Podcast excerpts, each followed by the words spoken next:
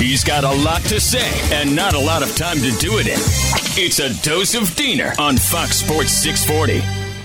So, yes, it's okay to say that last night was no fun, with the exception of, you know, seeing the Miami Heat play in the NBA Finals last night. Um, that was pretty much the only fun that we had after essentially what amounted to a blowout in game one at Denver. So here's the thing. Number one, this reminds me of a heavyweight championship fight. So think back to like, you know, the heyday of boxing, okay?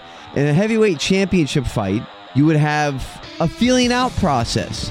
Maybe you would have, you know, Evander Holyfield get in a few good shots. He'd win the first couple of rounds. And then Mike Tyson would come back and be like, oh, Tyson's ready to fight. And he'd win the next couple of rounds. And then it goes to distance. That's what this series, after one game, is probably the best analogy I can think of as a heavyweight championship fight. There's that feeling out process that needs to take place.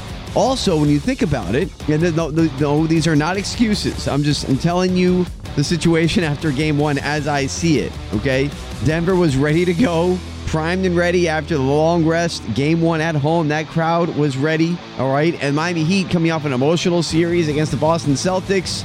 You can tell the fatigue was there, which is why guys like Max Strus and Caleb Martin barely make a shot. I mean, what were they like 0 for 17? or, or like one one for 18 between the two of them on three pointers. I mean, just just insane. That's not a stat. That that is a an outlier.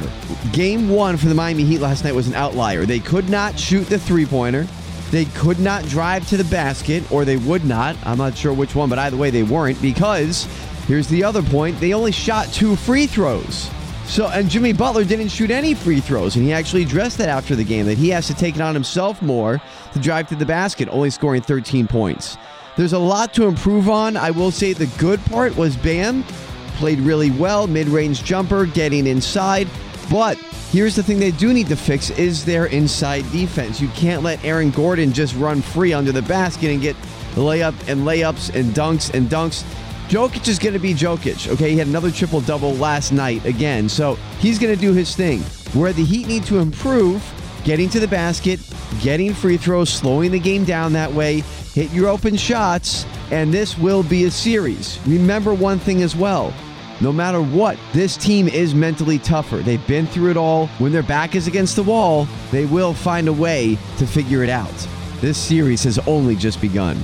So much to say, so much to say. He's got even more to say, and he'll do so on Twitter.